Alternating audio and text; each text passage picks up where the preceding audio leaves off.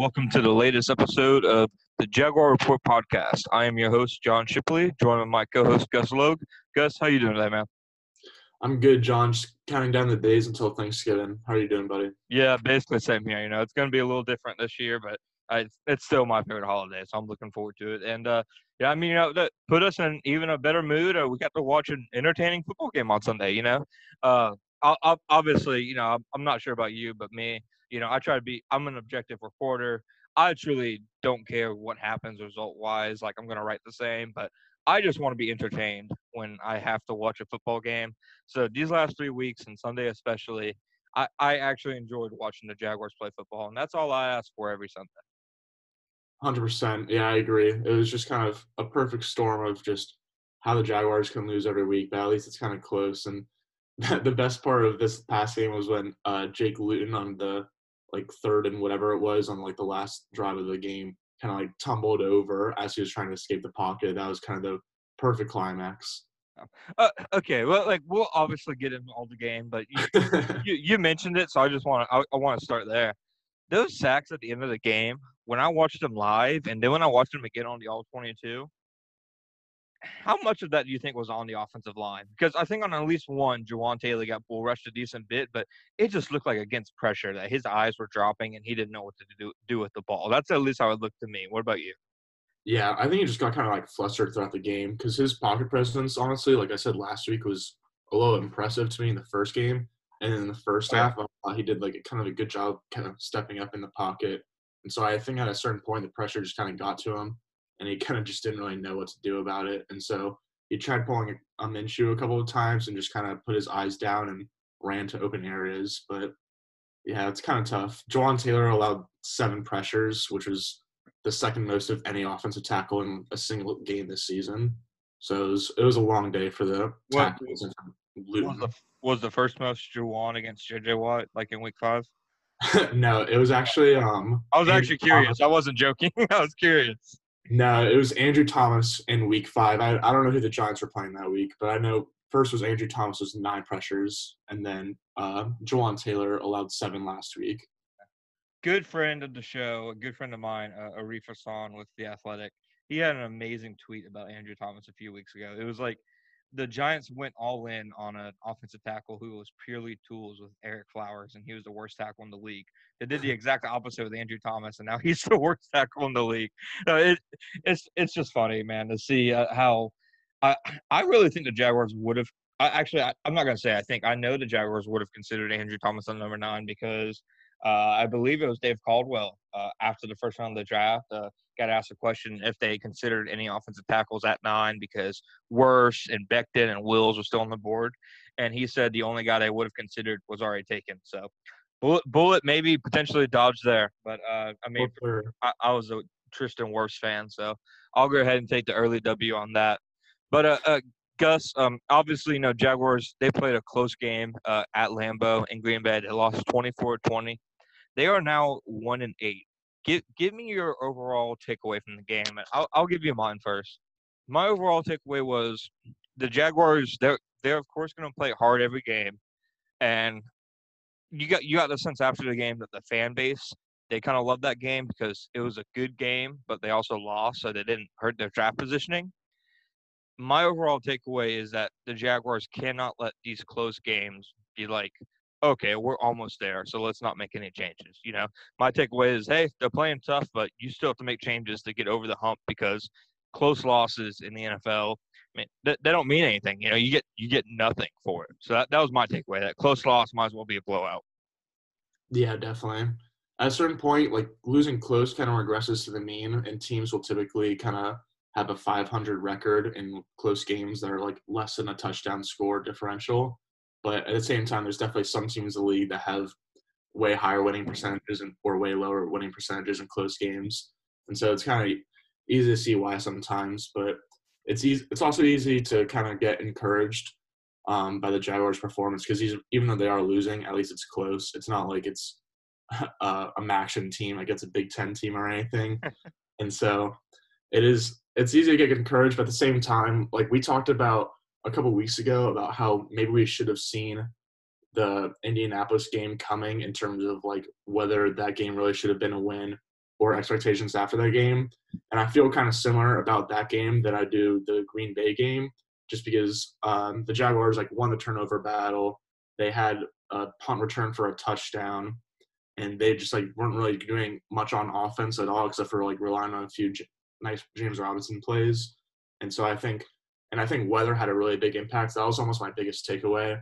Yeah. Was just like we when we were previewing the game, I think the prediction was that there was going to be 25 mile per hour winds. And I don't know exactly how gusty it was actually. I think it was like above 30.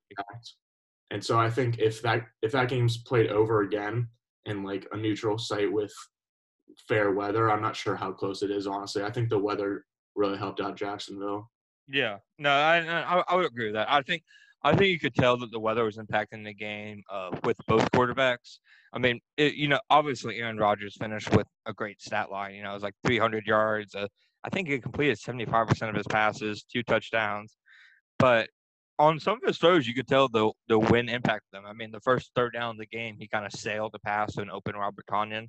I think that was a good like sign of the weather. And then Jake Luton, uh, it was really obvious to me uh, with him. You know, uh, I think one of the biggest plays of the game that kind of has been glossed over and people haven't really talked about. Uh, I believe it was in the second quarter. DJ Chark just beat the quarters coverage down the field with ease, and he was wide open with a touchdown. You know, uh, the the Darnell Savage was like five yards away from him, and Luton, at, least in my opinion, neutral site, Luton probably makes that throw for a touchdown. But that ball just kind of died in the air, and I think it was because they were trying to push the ball downfield in the wind. And uh, it shows when you look at the you know the uh, kind of passing charts after the game. The Jaguars only had one passing play of over 20 yards, and I want to say a couple of those yards came on a uh, yards after catch. So I, I'm not sure if they had a, a pass that traveled over 20 yards in the air and got completed on Sunday. So I, I think the wind was definitely a factor. They had two. Well, there you go. The one one to Chark was one of them, and then there was one to Terry Godwin in the seam. I don't know if you remember that one. I think it was in the third quarter where Godwin was actually open, but like Luton kind of had to squeeze into a pretty tight window, and Uh, he just missed it. Okay, so you mean they attempted to? Yeah, but they Okay, okay. go for two though. Okay, I got you. Yeah, yeah, okay. I remember the Godwin one. Now that it, Godwin was on the field for two snaps and he saw two targets. So he he, uh, he that's a sustainable 100% target share when he's on the field. So, go ahead. Go, yeah, when I was looking at the snap counts, I saw I, I saw that. I was like, I could have sworn he was on the field more. And like somebody, I know somebody posed a question like, why are we throwing to him instead of Collin Johnson? Collin Johnson played like 10 more snaps. Godwin just saw the ball every time he was out there. Um, but no, I, I, I'm with you on the weather. I, I guess I'd say I, this is probably my next biggest takeaway. And I know we're already going to go over this, so we can just jump to it now. I think that game put to bed, and I know you have to consider the win, and it's his first road start. I understand all of this, but I think the Jaguars will win that game with a quarterback who's like maybe top 20, top 22 in the league. You know, with an average quarterback, I think the Jaguars win that game. I think that game needs to put to rest the idea of the idea that anybody had. You know, I already thought it was a bit foolish, but the idea of anybody had of, you know, let's wait and see on the quarterback situation. I think the book needs to be closed, and I think it needs to be a foregone conclusion that they need to upgrade quarterback. I don't know if they will, but I think it's now obvious that they can't ignore it if they want to build a good team for next season. Yeah, 100% agree. I think it was kind of already a foregone conclusion for a lot of people, but like th- the more games the Jaguars play, the bigger a conclusion that it is. And I honestly thought that Luton made like some good decision making, but he was just super inaccurate. And so Win, I'm sure, had something to do with it, but he just couldn't like deliver the ball at any point during the game. And, And so he, and he was inaccurate the week before, so that, that that's that's my thing. I'm not even sure how much I want to put it on the win because that was definitely a factor. But my biggest uh, when I broke down his first start, my biggest like uh, critique was that he was inaccurate. Right, for sure. And I mean, the more games that he plays, the kind of bigger sample size we'll get, and we'll kind of see it how true it, not true it is. But as a six round rookie, you don't really expect him to be Drew Brees or anything like that. So I definitely agree. It's- kind of nice to see like what we can get out of him, and for another six round rookie quarterback.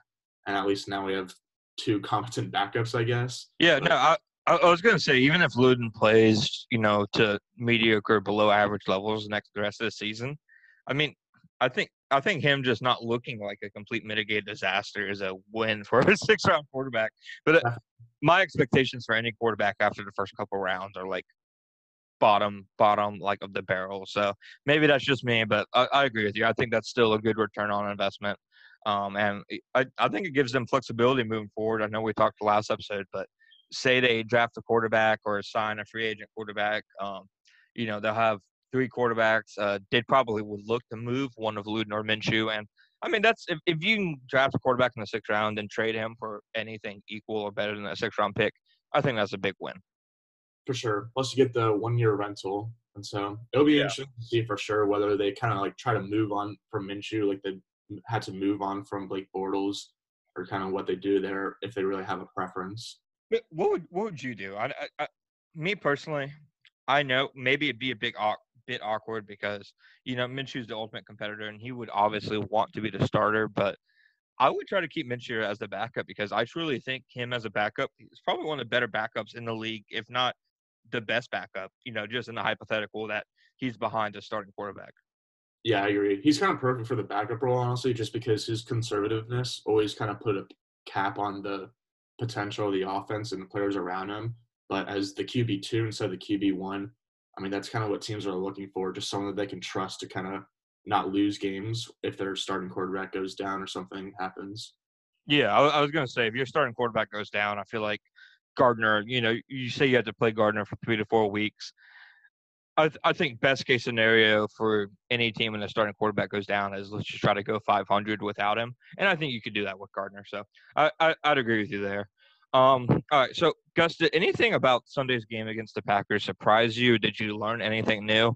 I, I came out surprised with how effective the defense was uh, for the first quarter. Obviously, it didn't last the entire game, but they were the first team to force uh, uh, the Packers to punt on the first drive all year. So that I, I was thoroughly shocked by that because I mean they didn't just punt; they went three and out.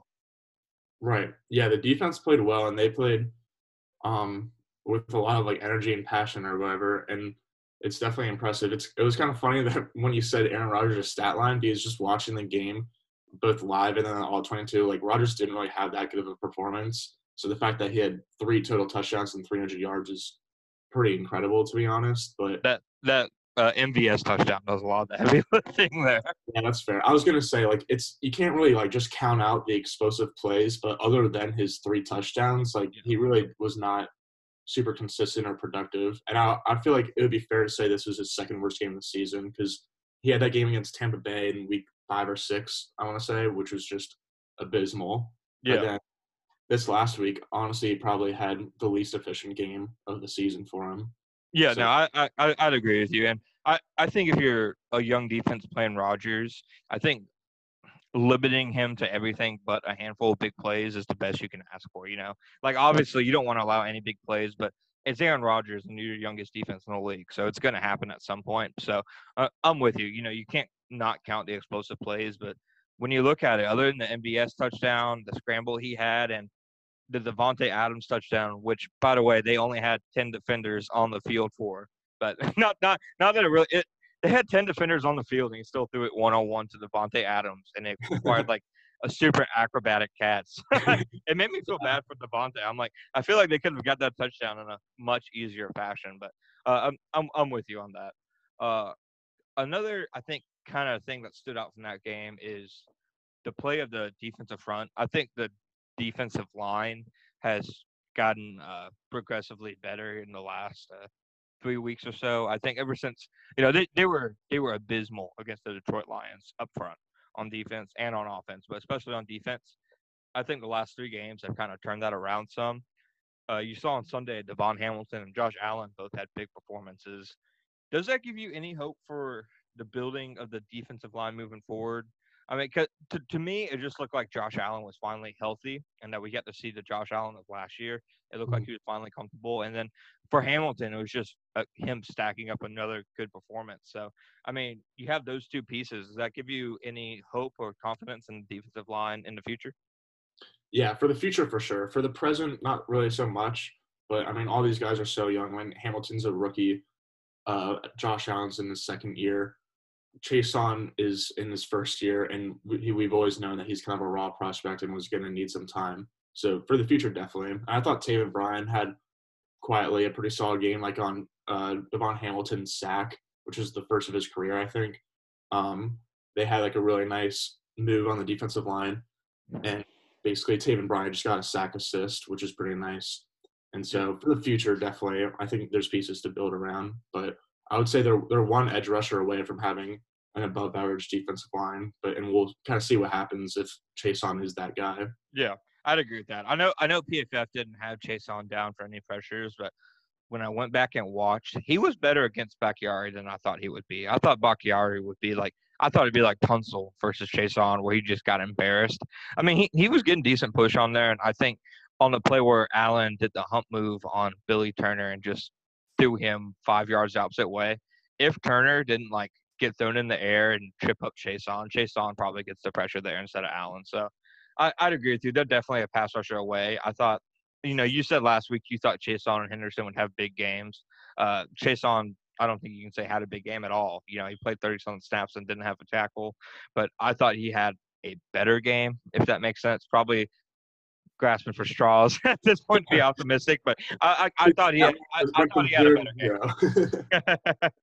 but yeah, then, definitely a better game. Okay, and and then that kind of brings me to my next point. You know, you you you seem like you thought CJ coming into the game would have a big game.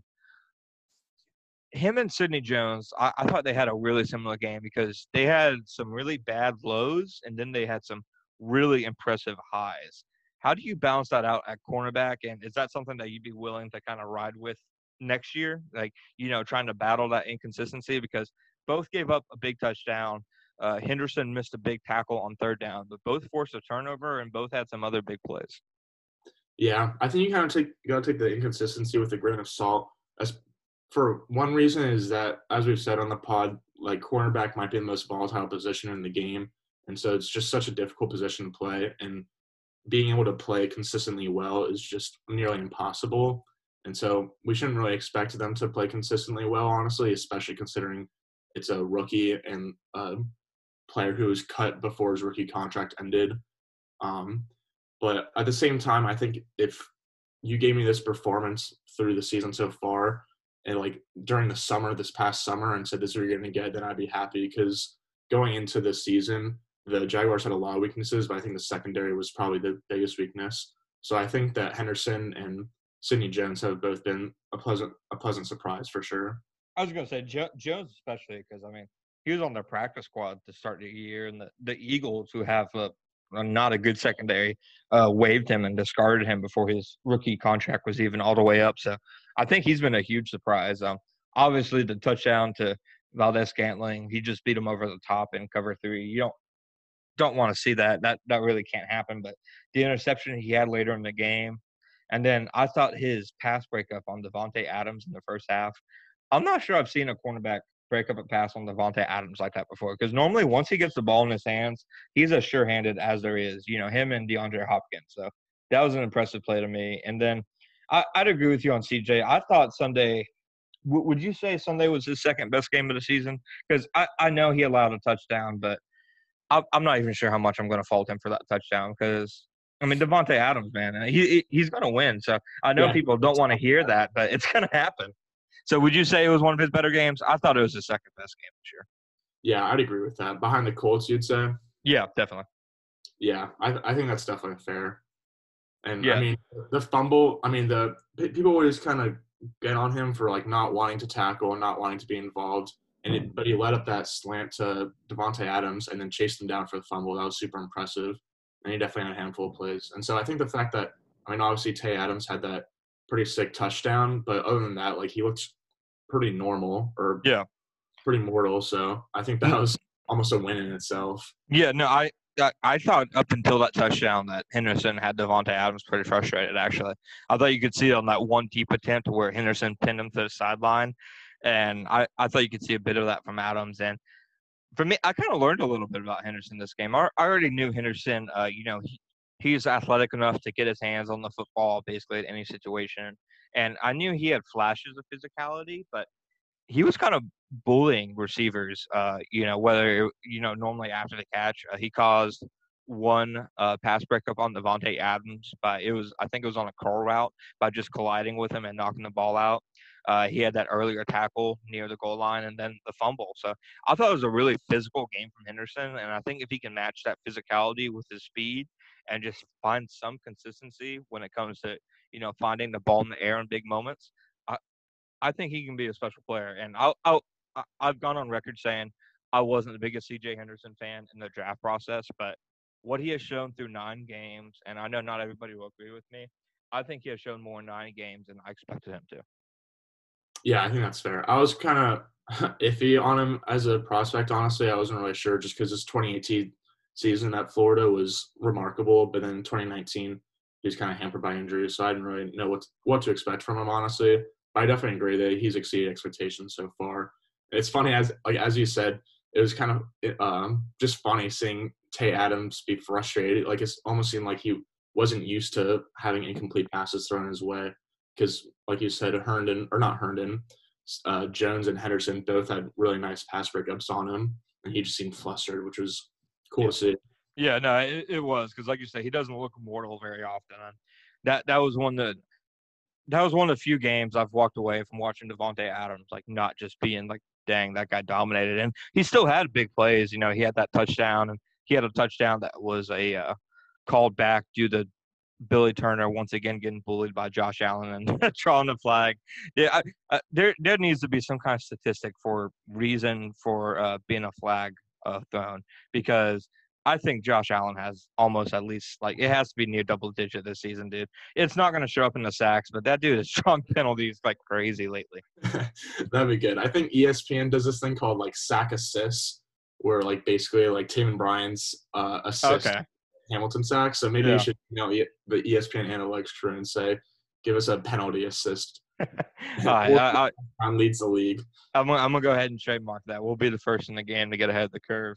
Uh, uh, uh, obviously, uh, this upcoming Sunday, Gus, um, the Jaguars for the second week in a row have to face, you know, they they faced the NFC's top seed last week. Now they face the NFC's. I mean, now they face the AFC's top seed in the Pittsburgh Steelers. Second week in a row, they're facing a Hall of Fame, uh, a future Hall of Fame quarterback.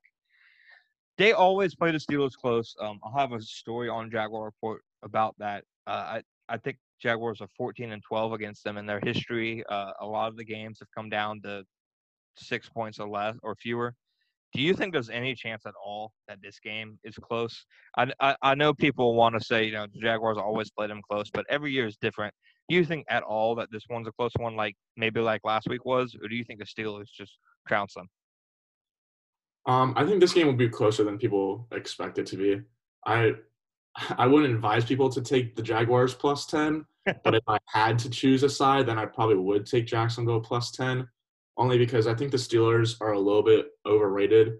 Um, their defense is awesome, obviously, and their front seven is just mur- uh, mur- murder's row basically, and they're getting pressure at a ridiculous rate. But I think that the offense has been a little bit underwhelming, honestly, and they're kind of winning based on their defense, which I don't think is su- super sustainable for necessarily like an undefeated season or anything like Yeah. that. Like I, I think Big Ben, Big Ben is in the, the conversation for MVP, which I think is basically just because of team record and because of gonna the say. touchdown interception ratio. He's been a pretty like average quarterback this season, and so I think if Jacksonville is somehow able to expose that and like maybe just put put a little bit of not I was gonna say clamps, maybe not clamps on their offense, but slow down their offense a little bit.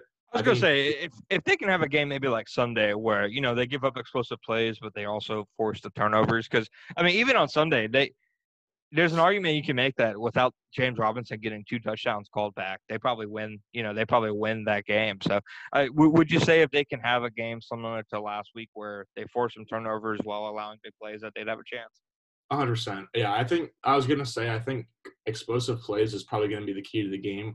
Only because even though Big Ben has been pretty average this season, their receivers are pretty amazing. They've got uh, Claypool and Diontae Johnson, Juju Smith-Schuster, Chase Claypool, I mean, which is a pretty awesome trio. And then they also have James Washington, who doesn't even start. And so I think it'll be pretty tough to limit those three or four guys to just a small number of explosive plays. But if they can, they'll definitely give them a better chance to win.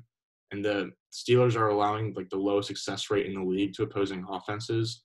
And so I don't I don't think we're gonna get consistent production production from the offense, I mean.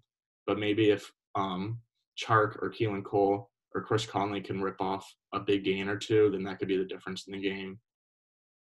No, no, I, I I'd agree with that. My my next question for you actually was going to be: Is there any area of this game that the Jaguars have an advantage in? Because I, I think they clearly, you know, when it comes to who has the better quarterback, I agree with you on Ben. I think he's mostly getting MVP consideration because of the record. I think he's been, I think he's been solid, but I don't think he's been as good as the numbers suggest. Yeah. They obviously have the QB advantage, though. Is there any area that the Jaguars can exploit? I think it, it's going to be like sound like like I'm beating an old drum, but I think they can take advantage of the rushing game if they can contain Pittsburgh's uh, blitz packages. I think James Robinson could have a good game because it's not like the Steelers, for as good as their defense is, have been good against the run this year. Right. I'm honestly more excited or more confident about the run game on the other side of the ball, just because I do think James Robinson could have more success than people may expect against the Steelers' front seven and defensive line. But I also like the Jaguars actually have kind of focused on stopping the run in a few games this season. Um, like they limited Derrick Henry to less than 100 games in their game against Tennessee in Week Two, and so there's there's definitely some games where you can tell that their emphasis is against stopping the run. And so as a result of that, they actually have like a top ranked run defense in almost every efficiency metric, while the Steelers rank in the bottom half of the league in most run efficiency metrics. So it sounds very dangerous, and this could easily backfire on me. But I think if the Jaguars kind of like stop James Conner and kind of force Big Ben to win the game and throw deep, then like that might be the blueprint, to be honest. Hey, y'all heard it here first on Jaguar Report. Gus Logue says, bet your mortgage on the Jaguars. He says, push it. Uh, any of your kids' college funds.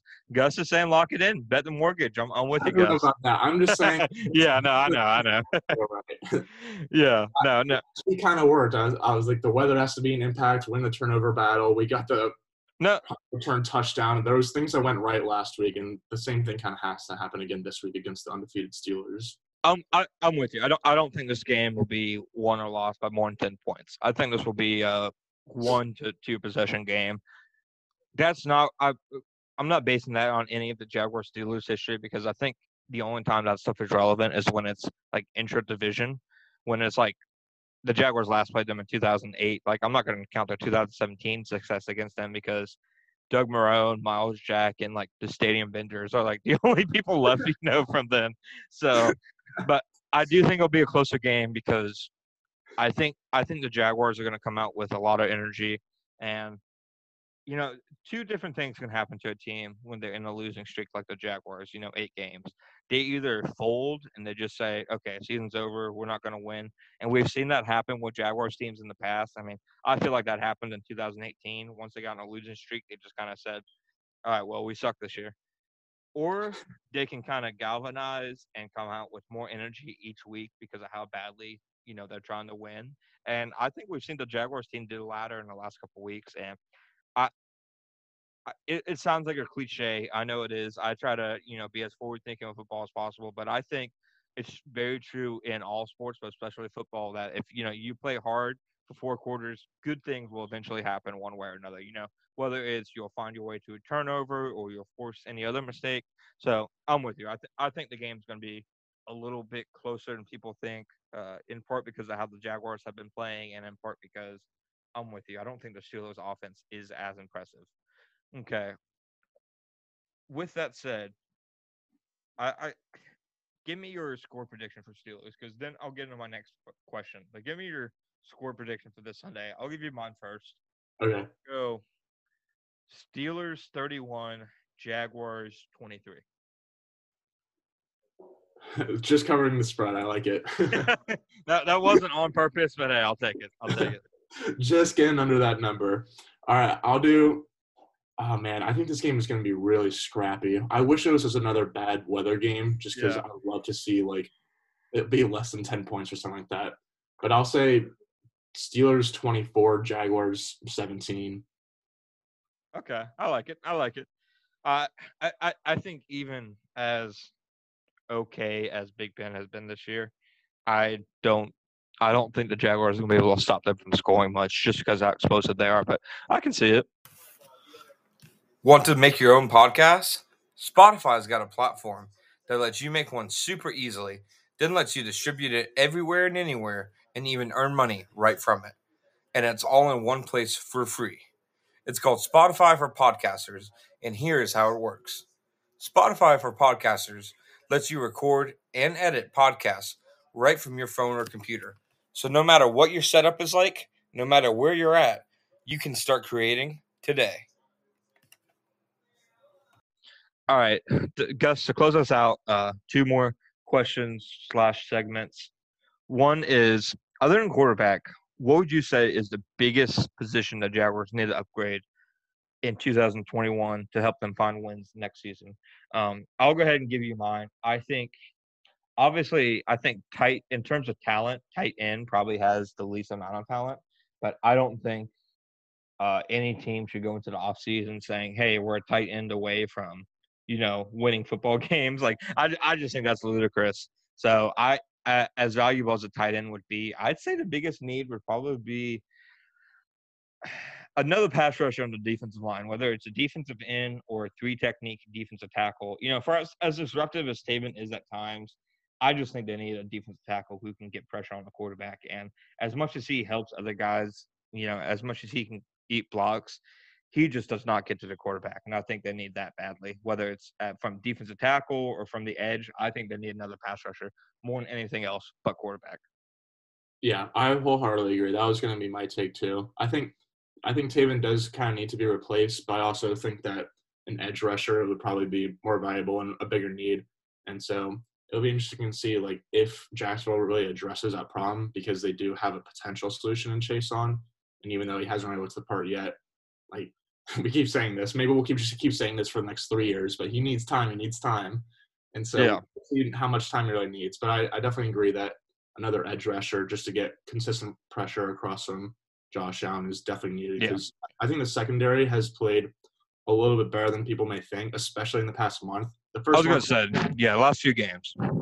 First month or the first even two months was pretty rough, but lately the secondary has actually been pretty solid. And so, but the lack of a pass rush other than from Josh Allen has really just not helped out at all. And so, behind and, edge rusher though, go ahead.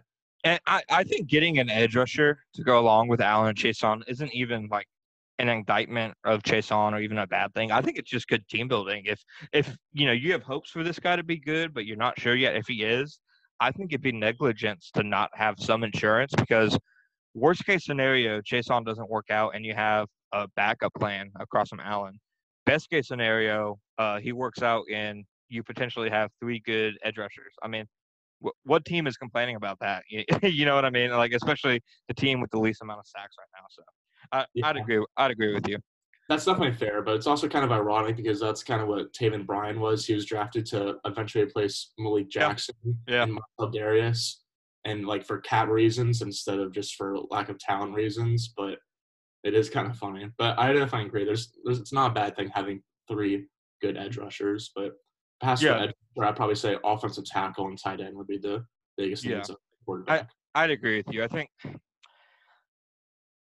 cornerback's weird because I know that their cornerbacks have been kind of toasted throughout the season, but I like Sidney Jones and I like C.J. Henderson. I really do. Maybe some, I, I guess some cornerback depth, but I'm not sure they need an instant starter to replace them. Uh, strong safety. I want to see more from Daniel Thomas for the rest of the year because I'm going to assume he's going to start the rest of the year uh, before I say that they need a strong safety badly. Uh, when Josh Jones was on the field, they badly needed a strong safety, but give Daniel Thomas the rest of the year. And then I'd agree with you. Um, I, I thought Jawaan Taylor was the best rookie lineman in the league last season. And this season, I, I can't really explain, you know, the kind of issues he's had. The penalties are way down. I mean, if, if you're going to take any solace from anything, the penalties are way down, but the consistency uh, hasn't been there. So I'd agree with you. And then tight end, uh, yeah, obviously we both agree on that. Uh, somebody had a good stat yesterday. Only two tight ends in the league, I think, have over 400 receiving yards right now. That position, I will go to my grave. The tight end position, in the grand scheme of things, is what people like to say running back is. Tight ends do not matter is my hill. Uh, for for every tight end that gets paid, I will I will go to war on that. Tight there's like five tight George Kittle. there's like three tight ends in the league who I think matter. There's like Kittle, Kelce, and then oh, man, maybe Darren Waller sometimes. I, I I don't think Zach Ertz matters at all. I, I don't think Zach Ertz is any. I, I thought T.J. Hockenson, for as solid as he is, is one of the worst top ten picks I've ever seen in my life. So I, I I'm I'm I'm I'm staunch about tight ends, man. Tight Uh, ends. I, I I spent the entire offseason battling the T.J. Hockenson takes. yeah, the thing about tight ends is like, well, for the whole running backs don't matter thing, the thing about that is that there's a lot of good running backs in the league, and that's And you the can problem replace is. them. They're easily replaceable. So like Dalvin Cook is so good, but once he gets injured and Alexander Mattison comes in, Mattison is also a very good running back. So that production doesn't really drop off very much. But then with tight ends, there's not very many good tight ends in the league. As you said, there's like maybe three really good tight ends. And so that's kind of where it's different. But Yeah. it's weird. I almost don't even see like tight end as a weakness anymore for the Jaguars, just because they've been weak at tight end for so so long. that It's like It- almost getting used to it. it's a weakness for every team.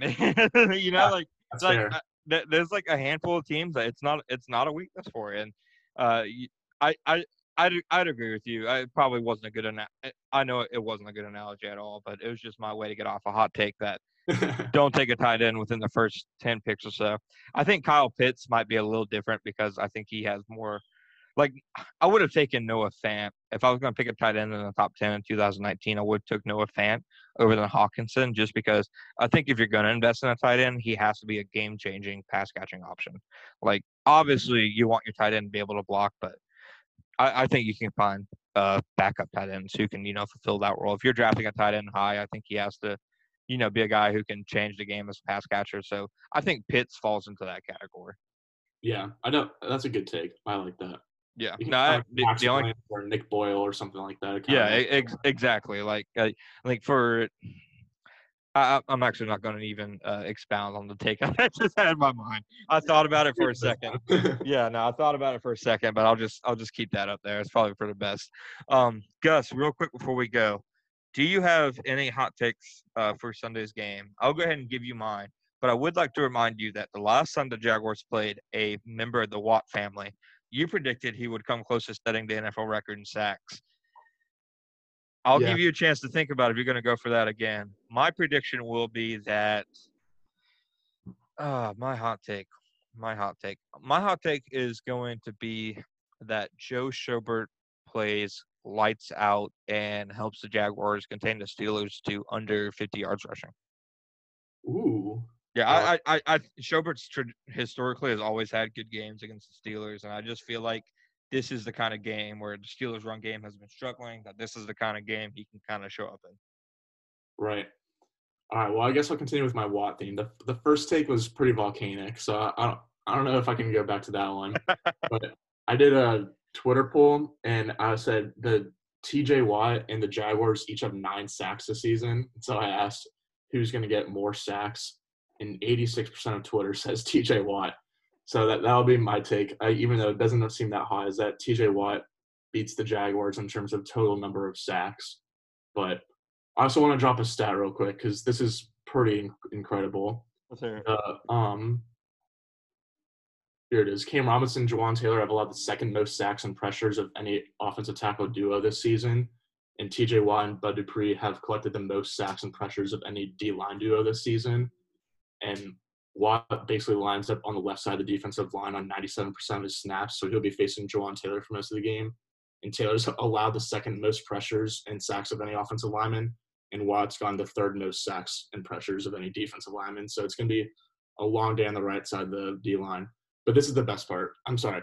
So Jake Luton has been pressured on 27 of his, of his 79 dropbacks, Oh. and he had when he's under pressure, according to Pro Football Focus, he has a 0.8 passer rating.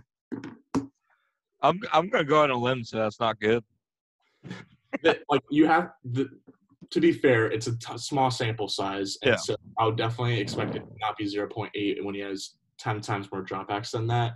But a zero point passer rating in any context is just amazing to me. Yeah. Do they have both of his interceptions coming against pressure? Because I know at least one. I know at least the first one was. Yeah, they have two two interceptions, two throwaways, and five sacks under pressure Okay. for him. Well, let's go ahead and count like an interception's worth of negative quarterback points to Tyler Eifert. Just, just, just, just to be fair. Yeah. but yeah, no, no, I'm, I'm with you. Yeah, no, I'm, I'm with you. He's, he's definitely, and that's the thing. He, I feel like he's uh, until the last like quarter against Green Bay. I feel like he's composed against pressure. He just isn't, you know, making the throws. Yeah, I agree. Like like I said, he, like his uh, pocket presence is honestly like impressive to me for a six round rookie quarterback, but he just kind of can't complete the throws under Yeah. pressure. And Yeah. so, uh, long story short, T.J. Watt versus John Taylor is going to be a very long day. They, you heard it here first, folks. Gus Logue's hot take is that T.J. Watt will play well. Know, you, you won't get you won't get that kind of analysis anywhere else. I'm, I'm just messing. All right, well, uh, Gus, that, that was all I had for today. Um, you have anything else to say before we sign off? Uh, Yeah, my last thing is that I think Logan Cooke des- deserves your Pro Bowl vote because we talked about how Cl- Chris Claybrooks was doing really well on punt coverage against the Texans, and he had two punts down within the five yard line. Claybrooks had another two down within the five yard line against the Packers, and so Claybrooks has definitely done a great job. But we also should give praise to Cooke because he's been a monster. I'll take a step further. I think he should get all pro votes. Uh, I, I I looked yesterday. He has the he's tied for the third highest percentage of punts down within the ten yard line, and most the I think everybody in front of him is in the NFC. So uh, I I I I know it's you know probably not a big consolation prize for a one and eight season, but the Jaguars have one of the better punters in the league. So you know you go ahead and take that. Uh, he he he's developed a lot over the last two seasons. I thought con- considering the conditions in Green Bay, I think this is going to sound like the nerdiest football thing ever. I think that was one of the better performances from a punter uh, this season, just considering the insane wind conditions. And, you know, he had four punts down within their 11 yard line because, you know, he won't get one punt marked for the 10 yard line because it came at the 11. But I'm going to say screw it and give him, give him credit for that. Yeah, and he had a touchback that like barely went out of bounds in the end zone. Br- And there was a- Brandon, Brandon Watson should have got that down. yeah, there was a gunner there that should have gotten it. So we can we'll give him five. We'll round up. Yeah, no, so yeah, I'm I'm with you. And then uh, I post he posted a picture to Instagram. Um, I, I I've lived in Florida my whole life, so I've I've fished and hunted my whole life. Uh, there's a thing hunters use. It's like uh, you like squeeze it and it puts out like a powder in the air, so you can see like the direction and the strength of the wind. And he posted a picture of him testing it at Lambeau. I, I was just dying at the thought of him taking hunting equipment onto the field. Uh, yeah. Well, uh, everybody, thank you guys again for listening as always, and we'll be back next week. And uh, don't forget to go ahead and bet your mortgage on the Jaguars winning and on TJ Watt having a big game. Gus is shaking his head at me. Uh, please do not do that. Uh, do not bet anything on anything the host of Jaguar Report say. Uh, but you can follow us at Jaguar Report. Um, you can follow me at underscore John underscore Shipley. And Gus, go ahead and give me your handle. Yeah, I'm at Gus underscore Logue, but I like that rule of thumb. Don't listen to us, but follow us.